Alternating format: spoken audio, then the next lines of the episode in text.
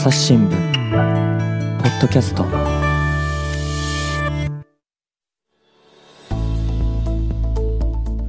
論説委員多玉さんとの議論を前回の続きからお送りいたします。あれですよね。閉会式の時に次のねパリの映像が素晴らしくてね、うん。ででもね、思い返すとね、リオの時のあの最後ね、安倍首相がマリオの、うんね、感じで出てくるやつあったじゃないですか。マリオのその最後の演出はともかくとして、そこまでの映像はね、僕は素晴らしかったと思うんですよ。うん。なんか日本の代表的なキャラクターがね、いっぱい出てきて、ああなんかアピカキラの。チュウだの、うんうんそうそう、あとあのうんなんかキティちゃんだの、うん。キャプテン翼だのって出てきて、うん。でそれがバーっとつながっていく感じね。うん。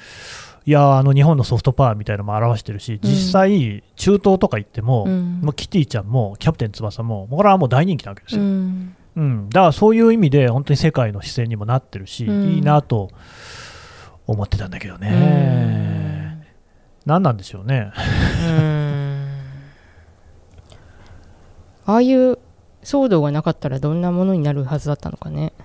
うん。だから最初の、その僕も別に文春の報道でしか知らないですけれども、一番最初のね、えープロット通りだったら、もうちょっと良かったんじゃないかなって感じはしますよね。うん。見たかったと率直に思いましたもんね、やっぱりね。ねあのアキラのバイクが出てきてみたいな、あとうん Perfume が出てきてみたいなね、うん。プロジェクションマッピングとかね、うん。うん。このなんか、このこう、しけた感じ が、うん。なんか本当に今の日本っぽいなと思って、すごいね、嫌な気持ちになった。そうねそうね。うん。うん。うんもうでも、それ文化担当でしょ？うん。日本っていうのはもうしけてんのかな？どうなんだろだってね、やっぱりこうソフトパワーとか言っても、もう今やもう韓流の方が全然上じゃないですか。う。ううん。ん、でおもうゲームの世界なんかだと中国がすごい勢いあるわけですよ、うん。うん。ネットのゲームだってすごい中国製のもの多いですからね。なんかこの前ちょうどあの文化庁が来年の概算要求の説明会っていうのがあって、うん。あのーやっぱそのグローバル展開の支援っていうのがかなり強調されてうん。いたんですよね。うん。で長官なんかもいや日本のそのコンテンツはもっと世界でこう売れるうん。けれども、なかなかそのインセンティブがなくて、えーうまくいってないうんから、そこを後押ししなきゃいけないっていうふうに言ってて。それで私は思わずいやそんなに日本のコンテンツが優れてて、うん。その世界に潜在市場があるんだったらそれはほっといても ビジネスベースで、うんあのそれ出ていくんじゃないですかと。まあ、事実、昔はね、80年代とかそうでしたからね。うん。ん。そこにだからその公費を投入しないといけないうん。っていうのはどういうことなのかなっていう話をちょっとしたんですけどね。うんうんって言ったらどう言ってました？あその時はねちょっと時間がなくてそういう議論はできなくてそのお後うその事務方のうんあの文化庁の方とその話をしたけれども、あのかつて言えばクールジャパンみたいなものがやってましたね。ねであんまりうまくいってないうん言ってませんね。でっていう感じで,、であれはやっぱりその日本っぽい日本のもので外で売れるものを探すっていう感覚だったと、うんうんうんそうじゃなくてやっぱりその文化政策としてあのにやっぱりその、まあ、韓国にはだいぶ遅れてるけれども、うん。もう少しこうインセンティブを与えるようなための、まあ、それはあのファインアーツとかあの j p o p とか分野によって多分状況全然違うんだけど、まあまあ。まあ、そこだから文化政策としてちゃんと後押しをしなければいけないと思ってるとだったから単にこれまではねその文化行政って補助金出すかあと民間でやるかどっちかにしてっていう感じだったんだけど、もうそれだと文化行政成り立たなくなってるから、もう少しそのどうやってインセンティブを持たせて世界であの日本の文化を押し出せるかっていうところのそのやっぱ行政手法を開発していかなきゃいけないんだっていうようなことは言ってましたね。うん。うーん何なんですかね、それって。行政手法？なんかいまいちよくわかんないですね。うん。ななんかねいろいろごめんなさいちょっと今あの正確に全然覚えてないんで、まあまあ。ちょっと不正確なことは言えないんだけど。うん。まあ、要するにだからまあそのトップクラスで、あのー戦えるような人材をうん。早くにピックアップして世界に押し出すみたいなことをやりたいっていうような意向もあるみたいで。でもそ,、うん。そういう芸能プロダクションみたいな仕事をじゃあ国がやるのが、うんまあ、どこまで適切にできるかとかじゃあどういう枠組みでやるのかっていうのも難しそうだななんて思いながら。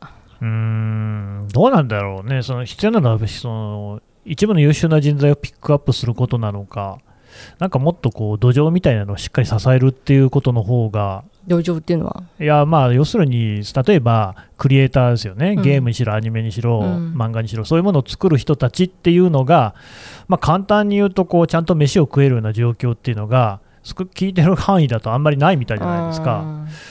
そうするとそこは出てこないですよね。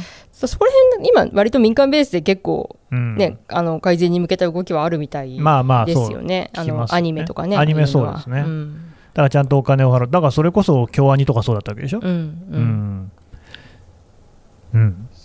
でも、そうね、なんか、なんかこう、行政のやってることで、いや僕も全然そんな、ね、取材もしてないし、知らないんですけれども、まあ、なんか目に見える形で、おすごいな、さすがだなっていう風なことにはなっていないような。ううんん例えばだから韓国とかすごいそこら辺ははっきりはしてますよね、うん。良し悪しはともかくとして、やっぱ国がもう完全にその自分のところの強みだって思ったものをガンガン売っていくっていうのが、うん。どの産業でもはっきりはしてる。うん。うん。韓国のね、なんかあの資料とか見てると、いや韓国ドラマを売りこの地域に売り込んだことに、うん。例えば中東とかに売り込んだことによって、その地域で韓国の化粧品の売り上げがどれだけになったとか、車の売り上げがどうなったかみたいな、やっぱすごいこう、うん、戦団を組そう織して。いってるじゃない。うん、そういうカルチャーではないし、まあ、そのカルチャーを日本がやるべきかどうかっていうのもうーん、分かんないけど、うん、うん、まあね、でもそういえばなんかイランに行った時のことを思い出しましたけど、まあだからそのね、今、国とかね、政府、行政の話をしたけど、まあそう、日本がそもそもそういう国なのかもしれないなともちょっと思いますね。そういう国っていうのは？あのね、えーと、例えば家電の話で言うと、イランにおいて日本製の家電ってすごくね、あの愛されているんですよ。うん。僕が行った時はでももう5年前だから、いたと言った方がいいかもしれないけど、うん。でそれはなんでかっていうと、やっぱりこう性能もいいし、うん。いい頑丈だし、もう例えば30年前のを使ってるようなって言ってね、ナショナルですよね、うん。パナソニックの前のおものをこう、ね、見せてくれたりなんてことがあるわけなんですけれども、でももう、その時僕がいた時に現役ですごかったのはやっぱりサムソンだったんですようね。ん。で何がすごいかっていうと、あのサムソンの社員がイランにいて、でそのアフターサービス、要するに壊れた時の修理とかっていうのも一手にやってるわけなんですよ。日本の企業は少なくともその家電に関してはメーカーはその時にはいなかったですね。うんソニーが最後までいたと思うけど、やっぱり制裁とか直りいなくなっちゃって、でもサムソンはいるんですよ。うんで、隣の国のアラブ首長国連邦のドバイなんか見ても、やっぱりこう、韓国の人たちって、現地に自分たちがバーッと来て、で、全部自分でやるんですよね。うん日本の商社とかって実はそうじゃないんですよ。日本人ももちろん来るんだけれども、うんまあ、あとやってる人もたまにいるんだけど、基本的にはやっぱり現地の人たちを雇って、まあ、その人たちが仕事をする感じなんですよね。うん。でよく言われるのは、日本は顔が見えない。ううん。ん企業もそうだし、うん、まあマスコミがじゃあ違うのかって言われたらなかなかね、うん、どうかなっていうところもありますけどね、うん。顔が見えない。そう。うん。多分あの文化とかでもそうなんじゃなかろうかっていう、うんなるほどな確かに。あなんかあの昔あのキャプテン翼を初めてそのヨーロッパにえー売った人っていうのを取材したことがあって、はいはい。まあ、確かにそれはもう現地に足を運んでやっぱ多分ひひ人の顔が見えてたと思ううんよね、うん、でもどうなんだろう。今ってその DVD 持ってって売るみたいな世界じゃないじゃない。これはね、うん。うんいやそうなんですよ。だってフランスとか行くといまだにグレンタイザーとかめっちゃあの一部の世代の人には人気ありますからね、うん。視聴率めちゃくちゃ高かったらしいから。うんだって正直我々グレンタイザーって知らないでしょ、うん。マジンガー Z の次がグレートマジンガーで、その次がグレンタイザーなんですよね。うんでマジンガー Z は知ってるけど、そこ知らないっていうのがめちゃくちゃ刺さったりしてるんですけど、うん。なんでしょうね、でもそれも、まあ、売った人がいたんだろうけれども、単純にそういうものが多分乏しかったんでしょうね、うん。今、コンテンツがどこ行っても爆発してる時代だから、うん。なかなかそこで日本が勝っていくっていうのは難しいんだろうなと。うん。いう風になった時には、結局最後は、なんか人と人のつながりみたいなことになるのかなっていうね。うん。うん。今でもなんかこうネットフリなんかにうんうんテレビ局今なんか本当にびっくりするぐらいああの人ネットフリに移籍したんだみたいなことがへえ、そうなんだ。結構あって知ってる人でも。あの日本のテレビ局でやってた人で移籍しましたとかって言われて、うん。それこそ腕利きの人みたいなそうそうそうそうそうそう。それはなんで？あスカウトされたんじゃないのかな。おー。やっぱその行く人としてもネットフリックスの方が未来があるとか思うのかな？まあ自由に作れるんじゃないのかな。まあね。ね尺とかも含めて。あれどう思いますか？最近そのタレントさんとか芸人さんとかがよくやっぱり今のテレビはコンプライアンスが厳しいから自分たちのやりたいことができないっていうじゃないですか。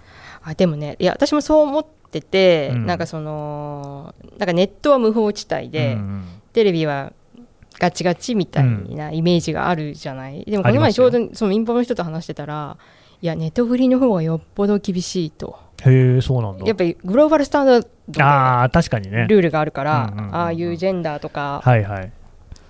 人種とか。いわゆる SDGs 的な観点、ね、そうそうそうそう、うん。いやものすごく厳しうーん。くてそれは本当にびっくりするぐらいだと。うんうん。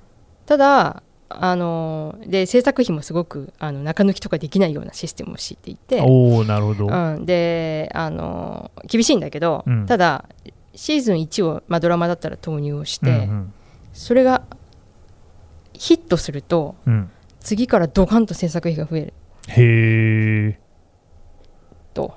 だからね。うん。だから思ってたような会社とは違ったっていううふうに言ってる人はいましたよね。あー思ってた会社っていうのはだからもっと自由になんかやれるってことなんですかねそうそう何でもかんでもできるだ多分ね何でもかんでもや無無法地帯な感じではないと。そうやって考えると自由にやるっていうことがその SDGs 的なものから外れるっていうことだったとしたら、うんまあ別にやんなくてもいいかなっていうそうそう気もしますそうね。ね。うんうんそのいわゆるやっぱり古いテレビってね、うん。それこそなんかあの人の身体的特徴とか上げつらいまくってたじゃないですか。まあ正直僕もそれを見てゲラゲラ笑ってたわけだから、うん。共犯者なんですけど、うん。でも時代は変わったから、うん。それはアップデートしなきゃいけない。うん。でみんなそういうふうにアップデートしていくっていうのは、まあ、ある種当然なのかなっていう気もしますよね。うん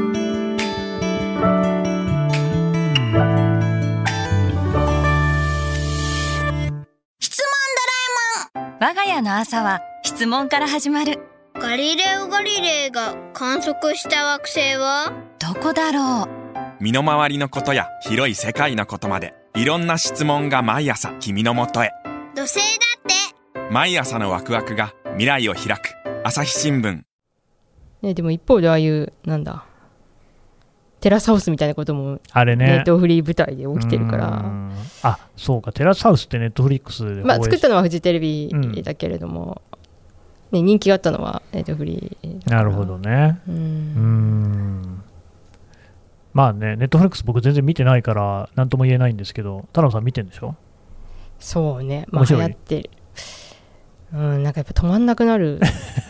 や一気見しちゃう。そう中毒性があるあしなんかあれになれると日本のドラマがねすごいつまんなく感うじる、ん。えそれは海外制作のドラマに比べてってこと？それともネットフリの中にある日本のドラマ？あ私日本のドラマのネットフリーのはあんま見てないな、おおそうなのね。うん。うん海外ドラマ。海外ドラマになれるとそれはどう違うんですか？エピソード5つぐらい連続で見ないと気が済まないみたいな作りなんだよね。ああ、やっぱ後を引く。うん、なんか余白を楽しむみたいな感じじゃないっていうか、ううーんん。まあ、日本いやのいいのか悪いのかは全然わかんないけど、で日本のドラマって僕、もう本当、全然数見てないから、あんまり偉そうなこと全然言うつもりもないんですけど、ただなんかやっぱ気になるのは、あの演技はちょっと気になりますね。どういう？いやだからまあ半沢直樹ぐらい振り切ってたらもう何も言うことはないんですけど、うん。やっぱ芝居がすごく芝居がかってるんですよ。あで韓国もそうだし、まあ、もうもうハリウッドとかもそうなんだけど芝居をいかに自然に振る舞うかみたいなところに焦点がいってるなっていうのは思いますね。ー日本のドラマかいや違う海外がね。日本のドラマはね、ね。なんかドラマドラマしてるといううか、ん。あの劇場でやっている舞台でやってるお芝居に近い感じがするんですよ。あー。で舞台はやっぱりそうある種デフォルメしないと空間的に伝わらないっていうところがあるから、うん。やむを得ないところもあるんじゃないかっていうね、ううんん、思うんですけどそれもをテレビでもやってないかなっていう感じはしますね。なんかねその昔日本のドラマが海外になんで売れないのかみたいなうん。取材をしてた時に、うん。その売り手やってる人たち日本のテレビ局の売り手やってる人たちが言ってたのはやっぱ日本のドラマってそもそもテーマがすごいちまちましてると。ほうほうほう。例えば？ななんていうか例えば韓国ドラマってもう王道は恋愛ドラマで,、そうですね。れってもうなんかこう世界共通のまあそうですね。ものじゃ言ってみればない、ね。うんでも日本のやつって多分いや私ちょっと具体的にこれがこれが本当にそうか分かんないけど例えば、逃げ恥みたいなものって、うん。じゃあ海外ですごく受けるかなって、あー。ちょっと社会状況も違うじゃない？だいぶ違いますね。うん、っうん。てなると多分いや今の日本の感覚にはすごくフィットしたんだろうと思うんだけど、うん。ね割とこう内省的だったりするでしょ、うん。うん。いやすごくそれは考えさせるものなんだけど、そうですうん。ね。確かにな。まあ、あとあのいシリーズ10話っていうのはもう短すぎて世界市場では話にならない。あそうなんですか。らしい。何話ぐらいいるんですか？でも大河ドラマぐらいあって普通なのああ50ぐらいみたいな。うん。なんかそこら辺のこう標準が違うっていうのはなんどうしようもないそうかな。そううーん。そうです、まあでも今ネットフリックスとかの配信の時代になってるから10話でもいけるのかもしれないけどねうん、まあね。あのテレビのタイムテーブルを抑えるのとはちょっと違うスキームだから、うんうんううんんうん。うんどうかな、まあ、あと確かにでも世界を見ると、そういうその日本独自の問題とか、日本人がこう共有している土壌みたいなの、背景みたいなのがないと分かんないみたいなのは、それはだめでしょうね。うん。ただ、まあそれが豊かな番組なのかどうかはちょっとまた別でしょうね。そうそうそう、ん。まあ、何でもかんでもね、その分かりやすく、うん。分かりやすいっていうか、すごい人類に共通したような話しかできないっていうのも若干窮屈かな。まあそうね。日本のドラマ史上一番世界に売れたのなんだか知ってます？うん、惜しい。そうそう。あれはあやっぱそうなの？そうそうそうそうあれはやっぱね超普遍的。そうなんだ。だしあと長い、長い。長い。うん、おしんは普遍的なんですか？人が苦労するのが？そうそうそう。あなんかあのねあのどっちかって言えばなんか小公女セーラーみたいな話あ、はいはい。そうですね。ああ、そうか。うんなるほどね。うんああいうちょっとやっぱり女の子なんかがすごく苦労して、うんで、まあ、でもいいこともあって、で、また苦労してみたいな。悪役もいてそうそう。で、イランなんかでもやっぱりおしんとも大人気だったっていうのは聞きますからね。ううんん。あのね、なんか古着屋さんに行ったんですよ。うんでね、ただね、古着屋さんのことをね、棚子ら屋って言うんですよね。うんなんで棚子ら屋っていうかっていうと、なんか田之倉っていうのが惜しいんで、はいはい。うん。そういう、まあ、屋号というかお店の名前になってて、うん。そっから取ってるんですよね。それぐらい根付いてるっていうか、あうん。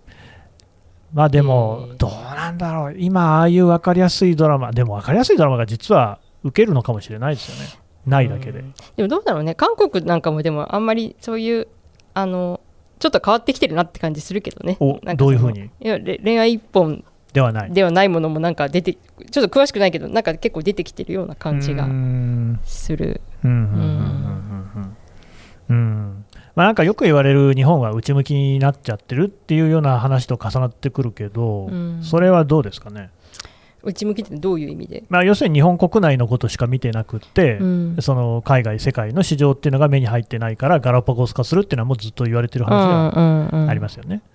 それはまあ今今もそうだってみんな言ってるよね、うん。まあまあ、中途半端にやっぱ市場がでっかいじゃない、国内。1億2000万人ね。うん。うん。そう、まあ、こんなもんかな。まあでもこれからは変わらざるを得ないはず。うんだけれどね。うん。どうなんですかね、うん。なんかほら新聞ってね朝日新聞ってね、まあ、やたらにこう分断分断って言うじゃないですか、うん。でも分断なんて別に昔からしてると思うんですよ、うん。でそれをこうが今そのまた可視化してきたぐらいのことでしかないのかなっていうふうには思うわけですよ、うん。でその今のグローバル化の文脈で言うと、うん。例えばね、えー大学受験なんかでも、もはやその東大とかってに行くっていうことよりも、海外の大学に行くであるとか、うん。もっとその前の段階かな、まあ、インターナショナルスクールとか行って、その海外の中学、高校みたいなところ行って、うん。でそこでその英語とかグローバルスタンダードを身につけて、うん。で海外で働くと。うん。でなんとなれば日本はあのインフレ率も低いし、まあ、物価も安いし、賃金が安いから、うん。うん、日本で働いてても儲かんないわけですよ。うん。同じ仕事ね、アメリカはもちろん中国とかでしても、そっちの方が給料が高いと、うん、いうような時代になっていくと、もはや日本が空洞化していくのかもね。まあね、そうだよね、なんか、いや、ね、我々の時代には考えられなかったけどね、海外の大学にうん、若い子が行くのって、まあ、なんかこう、キラキラしているように見えるけど、国全体として見たら、なんか、没落してることの象徴っていううん。感じがするよね。そうなんですよ、うんそうそう、もう OECD とかで見ても、日本ってね、低賃金国としてもうおなじみになっちゃってるっていうね。うんうん、なんか結構でもそこら辺がまだとりわけ僕らよりもちょっと上の世代ぐらい以上はあんま分かってない感じもうんうんうんする。あ、まあ、それはそうだね。うん知ってます？だってあの世界の先進国と発展途上国っていうのに例外が2つだけあって、うん。1つがアルゼンチンで1つが日本だと、うん。アルゼンチンってのは昔すごい先進国だったんだけれども、うん。途上国になっちゃったと、うん。で日本は途上国だったのに先進国になったっていう、うんもう唯一の国だっていうんですけれども、うん。アルゼンチン化してたりして、あー。うん、高齢化っていう意味では、世界の最先端。まあそうですね。知ってるから、まあ確かに。まあでも高齢化は結構みんな知ってるみたいだけどね。そうそう、だからまあ後からみんなそうなるんだと思うけど、まあ、中国とりわけだってすごいっていうからね。うん、とりわけ先頭にいるからなんか目立つんだろうん。うん。まあこれはもうこういうもんだとしてしょうがないっていうことかな。そうね。うん。でも僕は別になんかべ普通に毎日そんな楽しいけどね。う、うん、いやそうなんかなんだろうなそのいやさっきのその文化をうん文化的に日本を発信するっていう文脈で、例えばあの NHK のあの海外放送。をもっとその海外で。見てもらえるようにしろっていうんで結構うん昔自民ちょっと前に自民党なんかからもかなり強い要請があった、うん。あってすごくそれは予算を積んで要するにホテルであの入れてもらうとかそのどっかの地域で NHK の海外放送を受信してもらえるようにするために結構インフラ整備にお金を使ってたりしたんだよね、うんでもさなんかなんていうかどんなに頑張っても BBC と同じレベル目指してもしょうがないうん。と思うわけ、うん。だって日本のアジアの片隅にある日本のその NHK の放送を今我々が BBC や CNN を見るような形で必要とされることってないと思うしいうんやそこってしかも目指す本当に目指すべきうん。到達点なのかっていうのは、そううんねい。やなんか NHK の人たちもまあ言われるからやってたけど、うん。そこになんか意味あんのかなっていうのは。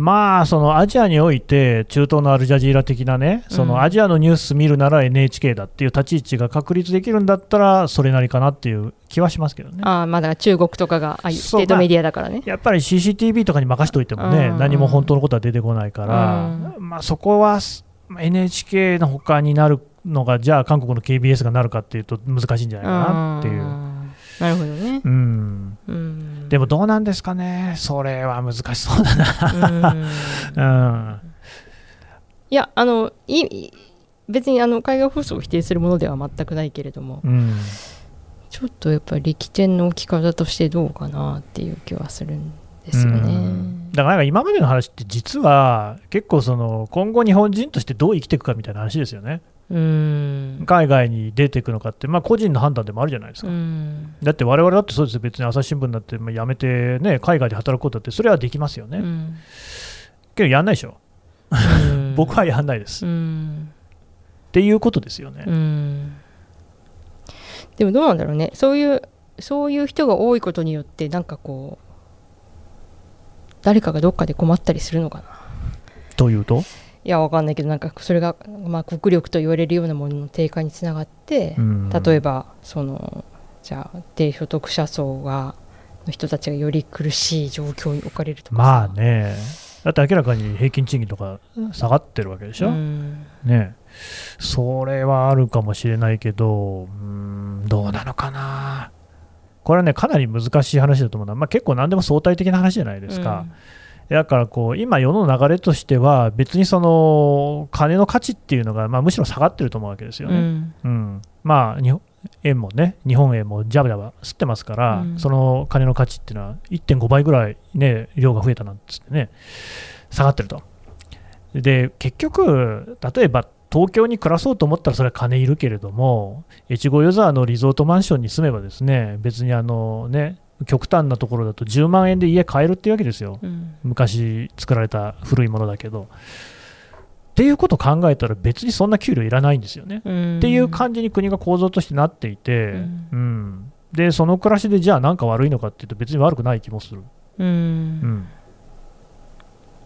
そうねなんか。あんまりこうね変にその世界の構造の中に取り込まれて踊らされるのもごめん被りたいなっていう感じはありますね。そうね。なんか、うん。いやそうそう心理としてはそうだしコロナでそういう考えってなんかさらに拍車がかかってるんだけど、いやなんか自分がそう思うことによって何かどっかに歪みが出たりするのだろうかっていうのはちょっとうん。よくわかんない一つ気になってるのは、やっぱりその外国人労働者が増えることによって、その日本における低賃金労働者との間で、こう、つばぜり合いみたいなことになってしまうと不幸だなっていうね、うん。そういうのは、例えばトルコとかだと、トルコはシリアの難民をたくさん受け入れてるから、それこそ何百万人というレベルで、そうなってくると、そのかつてこうトルコの、まあ、低賃金労働者が担っていた仕事、単純労働っていうのをシリア人が全部やっちゃうんですよね。うん給料低くてもやるから。うんそうすると、その人たちの敵意がシリア人の難民に向かうわけですよ。うんっていうようなことってアメリカでもありましたよね、うん黒人がそのアジア人を襲ったりとか、そういうようなことになったら、すごく嫌だなとは思いますうね。んうん。なんかそういう大きな話が新聞ではあまり描けてないような気がします。気がしてきましたね。なんか肝心なことは何も書けてない。社説 社説社説を書く人の話を聞いてるんだったね。なんか途中で単なる同期として喋ってたんで忘れちゃってましたけれども、うん。ちょっと社説の話もしましょうか。はいはい。社説書くのって、あれって一人で書いてるんですか？